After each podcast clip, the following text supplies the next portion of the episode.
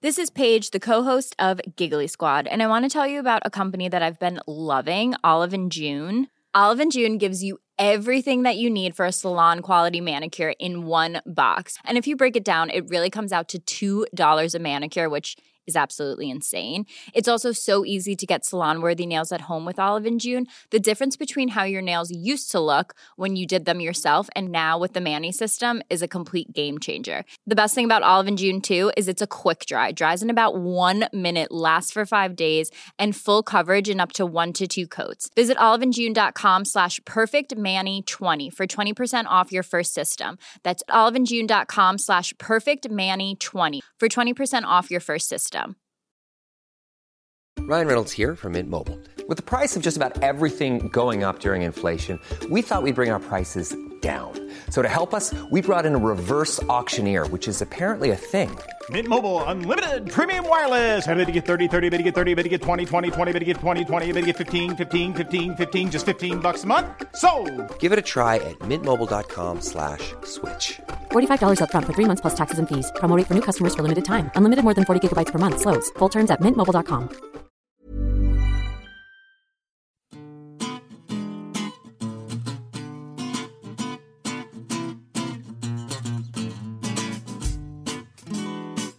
Hello, I'm Stephen. And I'm Anoosh. This week, I report back from Conservative Party conference in Birmingham.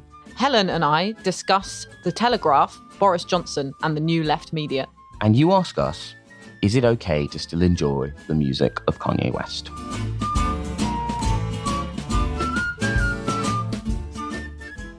Hello, I'm quite literally fresh from the train, so actually not that fresh.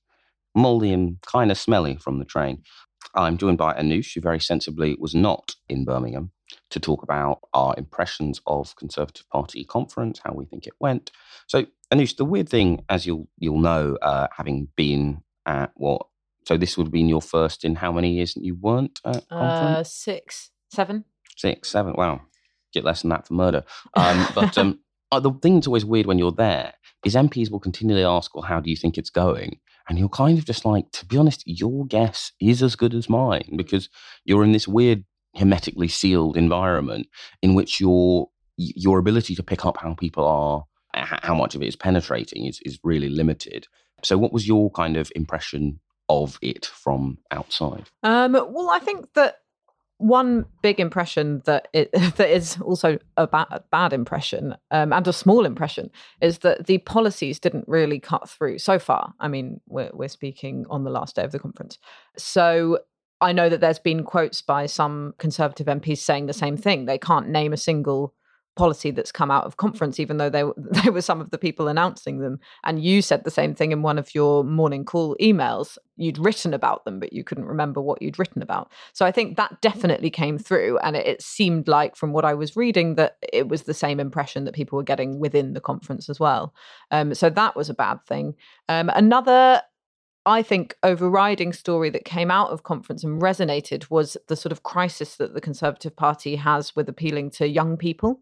Because on the one hand, you had sort of like the young conservatives and the and the loyalist party members tweeting about how vibrant, you know, events were for young people there and how there were queues around the block for certain events. But on the other hand, you had people sh- sort of sharing pictures of empty rooms, and there was a mirror front page today of a conservative um, student society who had said and and had done questionable things. So for me, it looked like that was the biggest crisis, which I can remember from last year's Conservative Party conference following the election result, was one of the big sort of soul searching issues that people were going through in the fringe on the fringe. Yeah, I- and that was definitely a kind of, I mean, whether or not it is a problem or not is is a sort of, I guess, a thing we should move on to. But Mm. this, they had more delegates at this conference than any other. Uh, but for context, so did Labour, mm-hmm. and the Conservative Party had six thousand delegates at this one. The Labour Party has thirteen thousand. The amusing subplot to that, from a Labour perspective, is allegedly they're going back to Brighton next year. It's heavily rumoured by people on the NEC that they think they're going to have to not go back to Brighton because they don't they basically think they're going to end up in this situation where only Liverpool is the conference venue big enough to Oh wow! I didn't know accommodate all of the delegates, which will be interesting because, of course, if you are um, the Echo Arena and you know that you are the only conference venue in the country big enough to accommodate a party, you know, little pound signs are going to start yeah, you in can your eyes. what you like. The weird thing is, and I feel bad about saying this because I I really don't like um this. Yeah, there were a couple of articles just being like, you know, oh, these fifteen year old Tories who look so weird, and it's just Mm. like, I mean, you're you're an adult man making fun of a 15 year old. But I think one of the, the problems, having been at lots of their youth fringes, is that the young people who join the Conservative Party are almost by definition really ill equipped for the most part. There are some there were some exceptions, you know, some people from the floor would ask questions where it's clear they really got it. But Mm. a lot of the young people who join, similar to I mean, obviously with the Labour Party, it's it's more odd in a way, in the the Labour membership is just only three years uh, younger on average than the Conservative membership.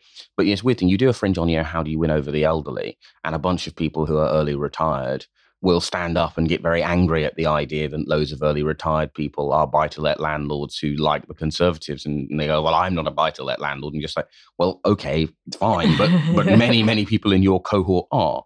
And similarly with young Conservative members, they will kind of stand up and say, the problem is that you know all, all young people vote because they're motivated by you know safe spaces or whatever. And you're just like that's not true. Um, or the kind of and i say this as someone who actually has a lot of respect for liz truss partly because she seems to be one of the few conservatives who seems to understand that you need to make an argument and then your policies need to fit into your political argument. But her um you know this generation are not you know you know doctrinaire socialists they're Uber riding, Deliveroo, Oh, yeah. ordering another Yeah, startup um, using I- freedom fighters. There's a third Yeah. one, a prize. There will be no prize. A prize for any listener who can tell me which the third one was without having to Google it. Um, but the, the thing is, although that is true, and one of the interesting things about voting intention is that the young who are overwhelmingly voting for a more left wing party have actually much more right wing attitudes on redistribution. Yeah, when you poll them about the idea of redistribution, they are in theory significantly to the right of the old who are voting for a, a less redistributive party. But I think basically the problem with that is that people like ride sharing, but you know what they like even more? Remaining in the European Union, being you know not having how much of their income swallowed up in rent, and there is there will never come a time. You know, let's say the, uh, uh, Labour government, um, you know, led by Jeremy Corbyn, took action to get rid of Uber. I actually think that one of the interesting areas of consensus in the Labour Party is I think the next Labour majority government is going to make it significantly more difficult for organisations like Uber to exist in a grey area where they're kind of like, we're a startup, not a cab company. yeah. But regardless of that, I simply do not believe that people will ever care more about how their food is delivered than they do about the economy, security, etc., etc. So I think that's a bit of a false comfort for the Yeah, I also think it's it's almost like identifying a weakness for the conservatives because when they say, "Oh, actually, young people, you know, they love to to to use Uber and they do all of these modern right wing economic things," that's just admitting your own failure to harness that culture in support of your party. Like, oh, you've identified something that's true, but these young people, nevertheless, are voting for a different party or their their loyalties lie with with with the European Union rather than the the course of Brexit that your party is taking. So it's almost just like identifying the problem, but kind of admitting that you haven't managed to yeah, yeah, not not the problem, identifying something that's positive for your party, but admitting that you can't harness it. yeah. I think it's it's one of those things where the number of times I heard it sort of said in a kind of yeah, as you say, like is this kind of like a comforting thing. It's just Yeah. like, but shouldn't that shouldn't you feel worried or or bad about that? I mean, there were many reasons why this Conservative Party conference was a bit odd. The first, of course, is that she is not going to be around at the next election, and so there's this kind of complete lack of any sort of like here's our dividing line, here's our vision. Mm. The second is that everyone in the party knows they're in a holding pattern, waiting to see what the shape of Brexit and the resolution of Brexit is.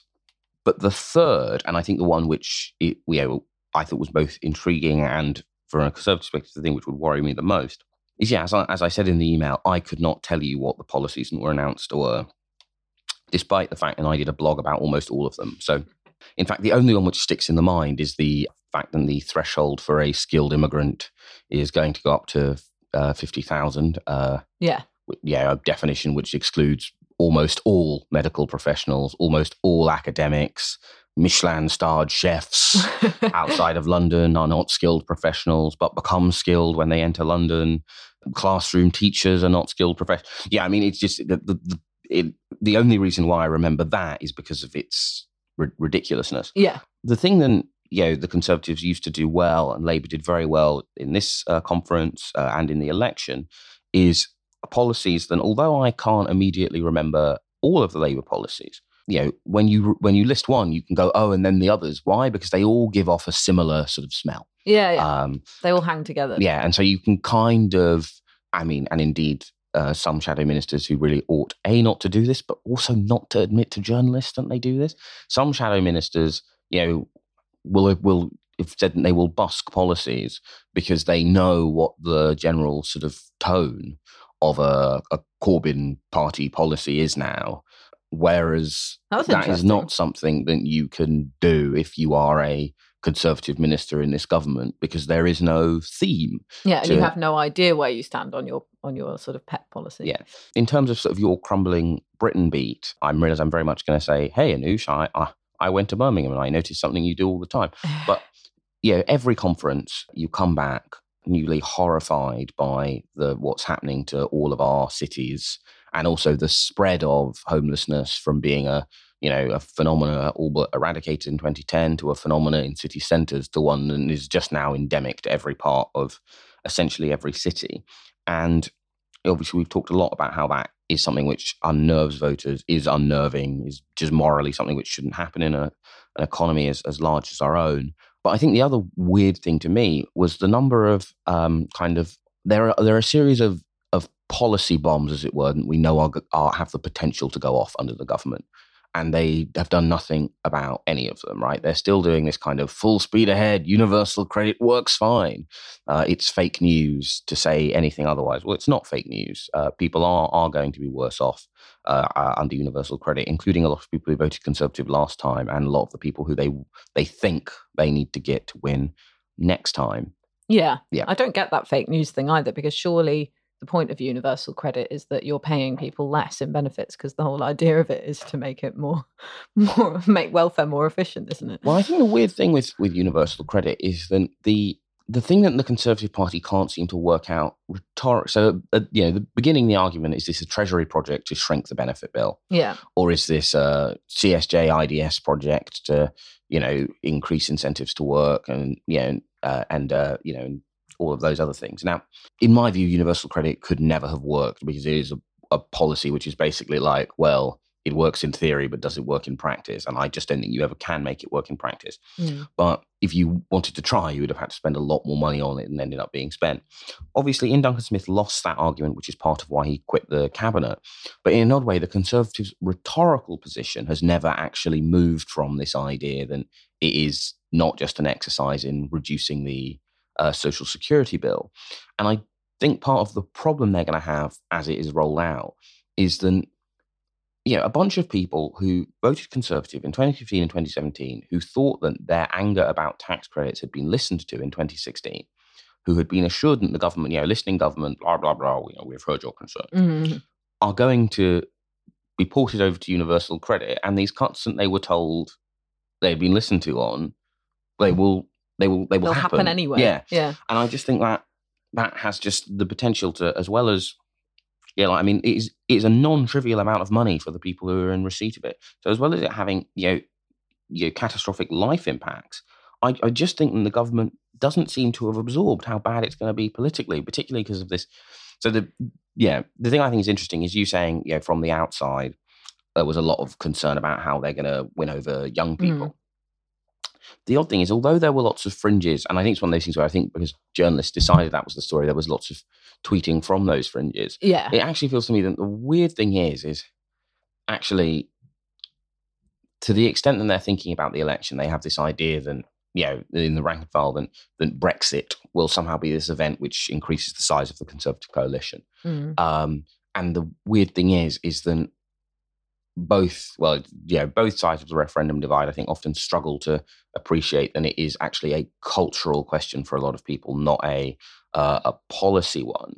But there is, I think, a huge amount of complacency about this idea that Remainers, you know, people with no understanding of the, you know, the institutions, but who basically just feel that being part of Europe is part of, you know, who they are, Yeah. will um will one day wake up and go, well, you know, I'm still in a job, so actually I like this. Yeah. And I just don't think that will ever happen. No, I mean, really, it's defined from the moment you woke up on that morning after the referendum result, your your emotions that you felt then. Yeah. isn't it?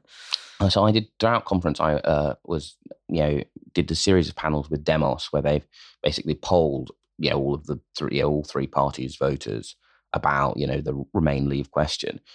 The Conservatives are basically a coalition largely of Leavers with a small rump of Remainers who are fine with the result. Mm-hmm. The Labour coalition is a group of people of Leavers who um, do not care. All yeah, they they they're, they're into it. They don't haven't changed their mind, Mhm. but Brexit is a second order issue to them. Yeah. And then Remainers, some of whom remain is very much not a second order issue, some of whom it is a kind of cultural thing, which they see Corbyn as aligned with them on everything else. Yeah, Some of whom have accepted the result but would like it to be implemented in you know, a kind of fairer Labour way. The Lib Dem coalition, obviously, you know, as you would expect, is you know well Remainy. Um, the problem from a Conservative Party in terms of winning enduring parliamentary majorities is it is not clear which one of those bits of the electorate they didn't get they could win without losing bits of the the one they coalition. currently Yeah. have. Yeah, You, you you can't. Well, uh, well, I think the only bit, and this is why I actually have come to the view that they shouldn't try and win over the young, Mhm. um, because the, the first, well, the first two requirements I think to win over the young would be one, you know, maybe not necessary to scrap tuition fees, but definitely not to have you know a nine percent Mm. uh, marginal rate of taxation uh, and a huge uh, you know headline bill of of of, of nine k, both of which are you know quite expensive and they're not going to do. The second would be to abandon Brexit and uh, and you know or at least you know go for something more conciliatory like the EEA. They're not going to do that either. no. Um, so I kind of think all that's left at that point is to go right. We're going to focus on Labour voters who voted to leave, but that means being a completely different party because there aren't the vote. They're just you know people who voted to leave are not economically liberal. Uh, Mhm. there is there you know the, there is just not an electoral coalition for that approach. And the slightly weird thing is, and obviously I'm not someone who thinks the single market is a, a neoliberal uh, project. Uh, but it is nonetheless true that I think to be a functioning neoliberal project, you have to be in the single market. Uh, um, you know, Andy Street kind of kicked off Conservative Party conference with big speech about you know all these brilliant things we've done for the West Midlands conurbation, and like Mhm. literally all of them, you're like requires frictionless trade with the EU. yes, you make a car, but like these things, no, no one in the U, you know, there is no factory in the UK which makes a car, right? You know, it will make part of a car, you know, Yeah. the bulk of a car, and it will cross a border at some point and cross back. And I think, yeah, to me at least, the weird thing inside is this is a party which I think both hasn't absorbed the ways that Brexit will transform uh, our national project, but I don't think have realised how Brexit transforms the type of party they have to be to win elections. Yeah, and, and that comes down to something that I think you and I often talk about on this podcast and in general life as well, which is the lack of acceptance by a lot of conservative MPs that that Brexit is is an era defining thing. It's not just something that they have to get over in order to try and mm, you know have a chance at the next election.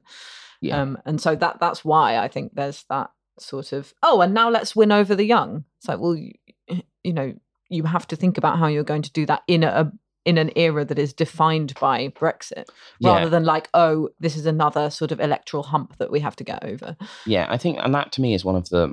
I mean, okay, obviously the the, the seven uh, Labour levers, I eight because I'm also kind of semi including Gisela Stuart in this uh, list, even though she's obviously not in Parliament anymore. Mm. They're obviously, you know, the, the weird thing about the eight of them is they are a perfect soil sample of the ideological tendencies of the PLP. You know, you had Gisela, who's a Blairite. Oh, yeah, yeah, Hopkins, they're- Ronnie Campbell are Corbynites. The old right, awkward, awkward sorts like Graham Stringer. Uh, you know, and yeah, then Kate Hoey, who defines, uh, defies uh, Awkward. uh, but because they are also quite odd, because you know they're Labour leavers. One of the things they all have in common is that they do not see Brexit as a a moment. Mm. Uh, they see it as a yeah, yeah, something which defines the era. Whereas even most people in the ERG, yeah, do see Brexit as like a, yeah, kind of, and then with one bound they were free. Yeah, yeah, yeah. Um, yeah, and it is a. I mean, this is the thing: is that one of the interesting political um, tides, I think, is that Brexit is ultimately a revolutionary moment because it upends our economic model and it upends many of the presuppositions of both centre left and centre right policymaking for the last uh, however many years that we've been in the European communities. Um, and basically, the Labour Party, whether they've accepted it and gone, well, we don't want our economic model to change in this way, so we need to maintain our single market membership, Yeah. or they're going, okay, our economic model is going to change, and hence the radical platform of Corbynism. Yeah. But the Labour Party has come to terms with that. Yeah, one yeah, way or the yeah. other. The Conservative Party has not come to terms with that, other than actually, it must be said, a small group of people around Theresa May, who that's the reason why they privately don't like Brexit. Yeah, Uh, yeah, right. exactly. But that hasn't really manifested itself in anything that Well, they've done. Because this is the thing, because she can't. Well, the thing, I mean, there are many things I find deeply strange about Theresa May, but she's obviously highly unwilling to say that she doesn't like Brexit. Uh, sorry, she, but she's also unwilling to just go, of course, things will be better off afterwards. Yeah.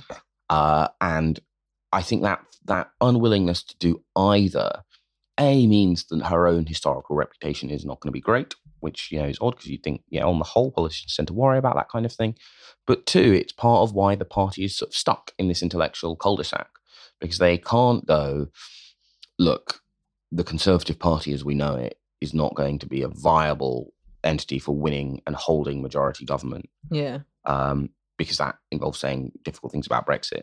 They can't go, yeah, Singapore, because that involves saying things about Brexit that she doesn't believe, which means that they just end up where they've been all week in a weird, quite boring cul-de-sac.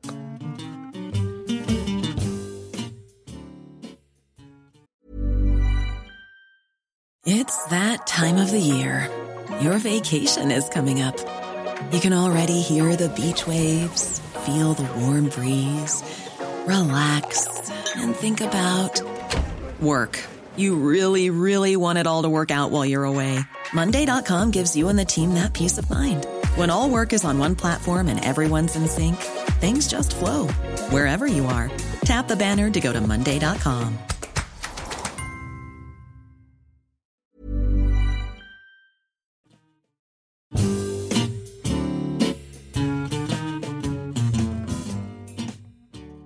And now, hello, it's me, Helen, and I'm joined by uh, Anoosh. Um, Anoosh, we're recording this as Boris Johnson is speaking at a fringe meeting. I mean, Wow. This is real time. where were Cutting you edge when Boris politics. Johnson spoke at a fringe meeting? That's going to be like the moon landings.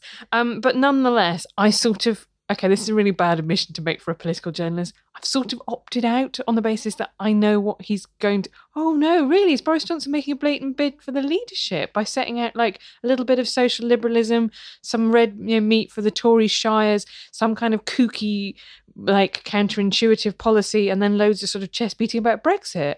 Wow. I mean, it's totally it's totally bizarre because I've been going to Tory conference since 2012, and every year that's been the Boris Johnson story.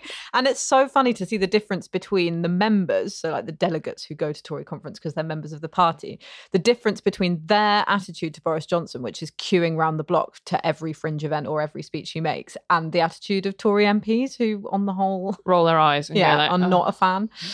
Um, which is why this whole thing about him being leader is pretty impossible. Um, Well, yeah, I guess that it's the kind of control the shortlist point, right? Which is that what would have stopped Corbyn becoming Labour leader is if he'd been kept off the shortlist. If I think the the Tories are now, for that reason, and other have always been much more alert to the idea that if you release him into the wild, he might. I was going to say he might start breeding uncontrollably, but that's not really not a good metaphor in yeah, the you don't need to release him into the wild to do that.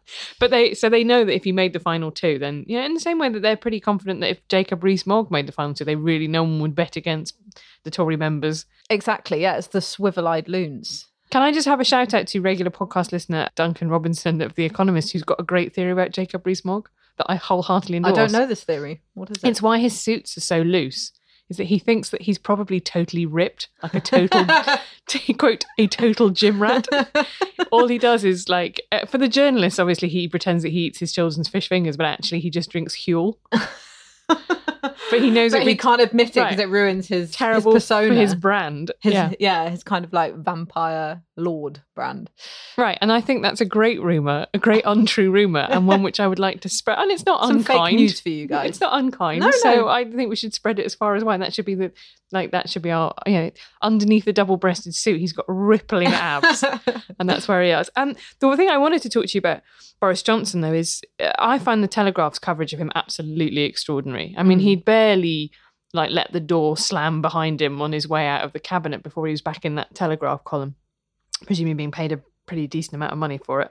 And now the attitude to him is like it that, you know, his columns are like front page splashes, which to me just tips over the balance between wow, we've got a celebrity columnist who makes news and Hmm. we are now I think the private I call it the Daily Boris graph. and it's just it's one of those things where if you imagine it happening in imagine it happening in like Ghana, right? Or somewhere like actually probably somewhere with slightly less good democratic institutions, you'd just be like the wait, wait a minute, the, the foreign minister, former foreign minister, and you know leadership challenger has got his own newspaper, like on Yeah, like, this kind of an armed wing of his uh, election campaign. Well, we That's can just compare weird. that to a real life example because they did or still do have William Hague, former foreign secretary, writing a mm. column in their paper. But they treat that in a more normal way. You know, if you have a sort of former big beast, as we call them in inverted commas, you know, former politicians who still carry some weight with their opinions because they've been in the top tiers of, of power, you cover that as news sometimes when they say something interesting.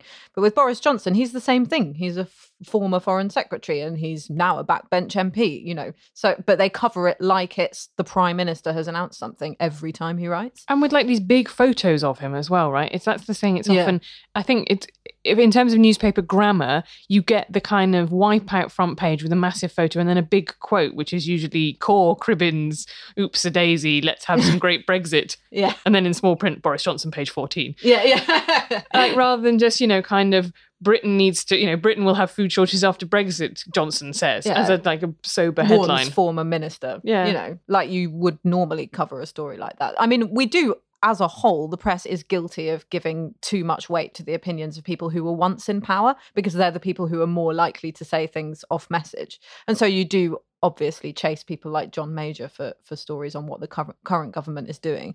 But the Telegraph has taken that to a whole new level, especially as as we've just said, it's quite unlikely that Boris Johnson is ever going to be Tory leader or prime minister. Mm, I just think bad things happen. Am I jinxing things? As there has been a lesson in the last couple of years, it's that bad things do happen. No, and I think genuinely it would be a cataclysm in the PLP. As you say, the interesting thing about party conference, uh, a cataclysm comparable to the one in the PLP over Corbyn, right? Yeah, As in, there can- are people who not just disagree with his politics, but find him actually quite a worrying figure in his bluster and lies and disdain for democratic norms.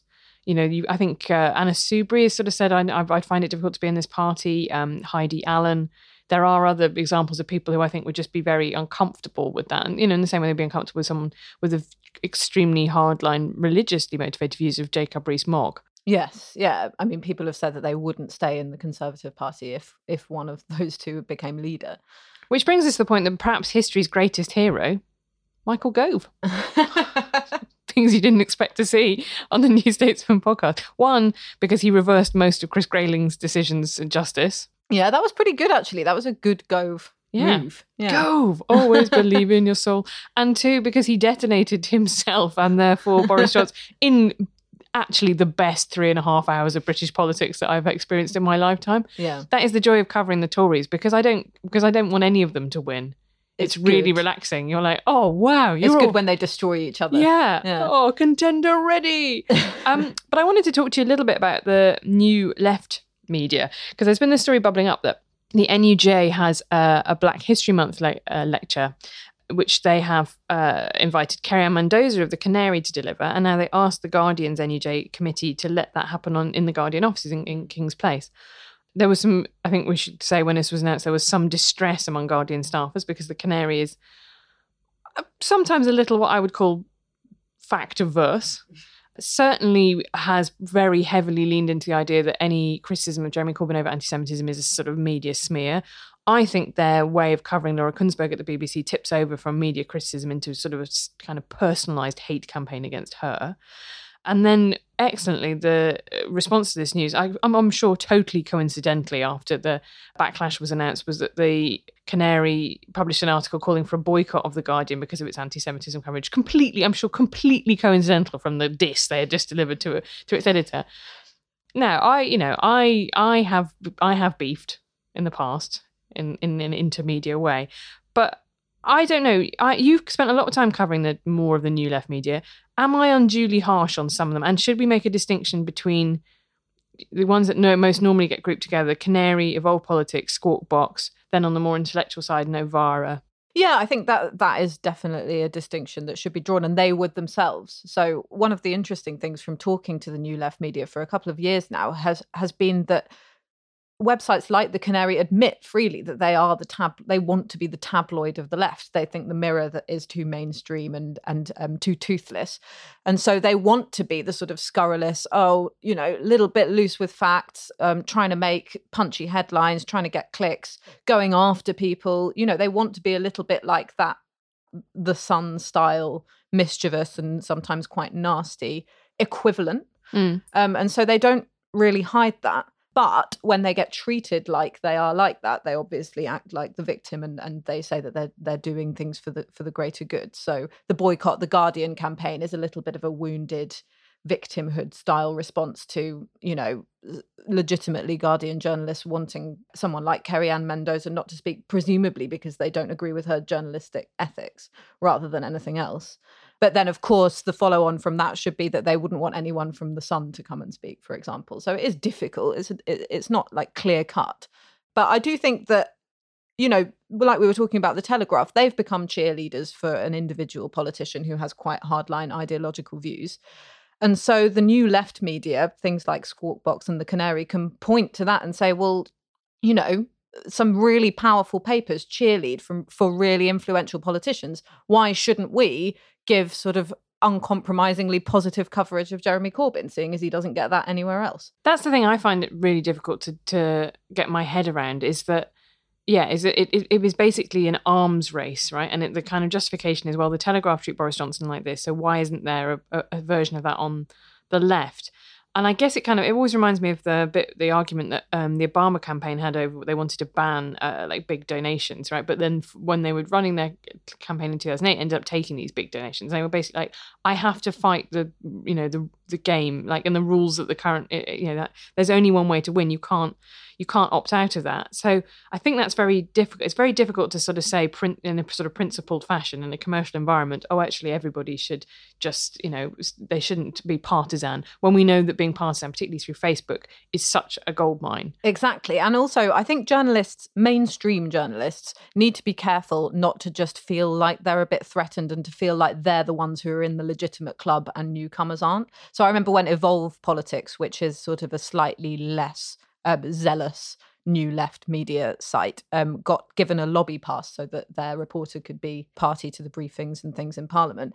There were so many people who in the more established press were outraged by this which i don't think is a good look. Mm, that's interesting because i think there's a point about uh, the one thing that I guess the last couple of years has taught us is there is a role for gatekeepers. Yeah, and that you shouldn't, you know, and uh, you know that you you shouldn't just sort of let things go. But equally, well, I think I'm a, in a way I'm sort of more surprised that Evolve wanted that lobby pass because you know your whole cachet in that situation is you're the outsider. You're not. You're setting yourself in opposition to the establishment. So kind of go. I mean but then they're upfront about that as well. They want to be the mainstream. They want to be the places that people come to to read their political news. Yeah, which is more like I don't want to bring down the establishment. I want a new establishment, yeah, which is always exactly. the kind of argument about revolutionary politics, right? Is actually yeah. do you want to destroy the you know like this about you know, social mobility or anything like that you know do you want to destroy income inequality or do you just want to make sure that the right you know the most clever people whatever it is the most meritocratic system you have then people rise to the top mm-hmm. um, so it, there is always that argument yeah, I, I don't know how I, I, I, definitely feel very queasy when I look at those Telegraph front pages because it just feels so Banana Republic. Yeah, it really does. Not the good Banana Republic, even though its sizing is, I think, a bit small. I agree with that. We can agree on something. Yeah, Helen. finally consensus is achieved. Mm, Zara, too, mm, yeah, better, slightly.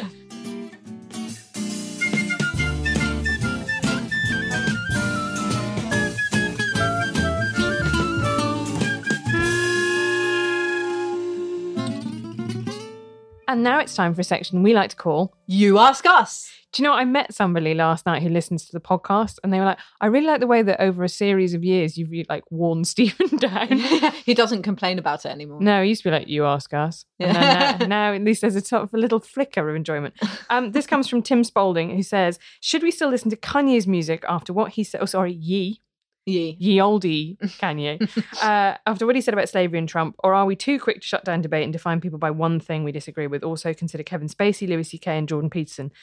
For anybody who's missed the latest Kanye outrage, he did the- one of those absolutely baffling Kanye things where it's like the, all the signals are so completely mixed that you just think, what?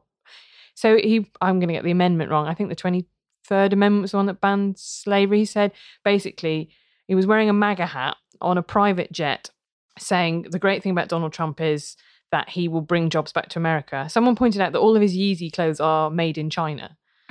so it's like, mm-hmm. uh, also, you know, you're what you on? You're one of like America's most famous black artists, and you're now saying that actually, there maybe let's consider the upsides to slavery. What? Yeah. Now, It's none. part of a pattern though with him, isn't it? He's said similar. well, I just think it's one of those things where. Yeah, I just think he just likes to tweet. You know, Yeah. there's like, like the great thing when someone did a tweet about Donald Trump. That's like, I think maybe we should consider instead of like he's playing twelve dimensional chess, maybe the guy just really likes to tweet. Yeah. yeah. and I sort of feel the same I about think- Kanye. I think trying to look for any kind of in in you know, I think his work is often really interesting, and there are songs of his that have- have really quite profound things to say, particularly about race in America. But I don't think his Twitter presence is where I would look to for a kind of great ideological outline of his beliefs. yeah. So I don't have a problem, and therefore I will still listen to Gold Digger, Mhm. which I once accidentally pressed play on when Richard Dawkins was guest editing. You know, I had it, it was like queued up next to play on my um, phone, and I accidentally pressed play on it, and I had to walk into a meeting with Richard Dawkins to the street. that bit where Jamie Foxx sings at the beginning of it. I don't think he appreciated it. Um, but uh, yeah, and, and Kevin Spacey's the same. So Judi Dench had a quote about Kevin Spacey, which like you know about him being wiped out of that film, basically being re-edited, uh, and saying, you know, what are we going to do? Are we going to kind of take everything out of the canon? Are we going to uh, completely strip him of the record? Which is kind of the same argument about the, that Rhodes Must Fall was addressing as well, right? About how much can you rewrite history? And to me, there's two different things. One is actually con- trying more to contextualize history. Mhm. Um, and I think Mary Beard's suggestion about, you know, that that you should just take the I think it was Mary Beard's suggestion, which was that they should keep the Rhodes statue up because it is a part of their history, but they should take the anti-pigeon netting off it and just let pigeons shit all over it. yeah. Sort of that. kind of like Yeah. and I think that's the thing about those Confederate statues in the US is that I had no idea is that they're often really cheap. They were like cheaply mass produced after the mm, end of the that. Civil War as an attempt to be like, oh, let's not, you know, let's keep the flame alive. So I think you have to acknowledge in that this is so this is my dividing line, and it's the same thing with with artists. If it is coincidental to the art that they are a bastard, I'm okay with it. But if part of the art is a project of rehabilitating them or promoting their views that I find unacceptable, that's the line when I don't want to consume them uncritically. Yeah. So Kevin Spacey, I think, in being in a film, I don't think is an endorsement of Kevin Spacey's sexual politics, particularly. Like, I don't, I would, you know, any new films that he's been made, Yeah, but going course. back and watching American Beauty, I don't feel is a kind of an endorsement of of that. However, in the case of those Confederate statues, I think it's different because they clearly were part of a political project and putting them up. There's no reason for them to be up. They're not actually. They, you know, they are a kind of falsification of history themselves. And ditto, you know, when I think about, I'm quite queasy about watching uh, the films of Woody Allen that are about endorsing his viewpoint in Yeah. regards to the treatment of women. I mean, they're still good films, but I, I will always watch them with that in mind. And you were talking earlier about Morrissey. I think that's Yeah, so Morrissey, I re- you know I'm someone who loved loves the Smiths and Morrissey, and um, obviously he said some very far right, dodgy things about Islam, and and he's just come up, he's just come back as this kind of national front kind of figure. And my theory is, first of all, you have to accept that you yourself are not pure, and everyone is a hypocrite, and you're allowed to enjoy things that are that are problematic if you do it in your own time and you're not promoting someone or like actively you know giving them money or anything like that um but also why should why should i suffer more because of morrissey like why can't i listen to his music he's already made me suffer by by being insufferable with his views why can't i listen to his music Do My- you see what I mean? Like, Yeah. why should he make me suffer more?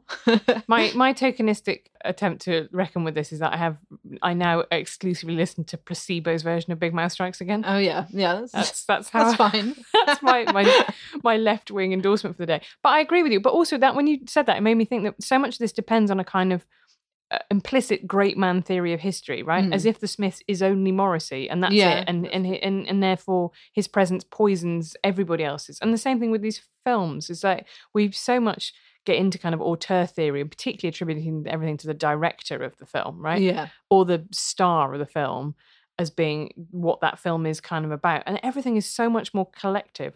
I know this is this is a classic New Statesman podcast answer. Which is like, isn't everything extraordinarily complicated when you think about yeah. it? But yeah, but I yeah, I and don't it know. does start sounding like we're making excuses just to like watch a film that we can't quite like or listen to some music that we used to like when we were teenagers um, which i also think is fine i don't see why these men should interfere with our enjoyment basically Yeah, I mean that's that that could be written on my gravestone.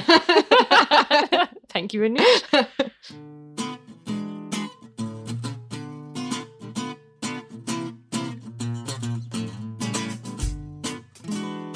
You've been listening to the New Statesman podcast with me, Helen Lewis, and my co presenter, Stephen Bush. Our theme music is by the Underscore Orchestra, licensed under Creative Commons. Why not send us a You Ask Us or a suggestion for the musical style in which you would like to hear Stephen Bush deliver You Ask Us? We're at Stephen KB and at Helen Lewis on Twitter.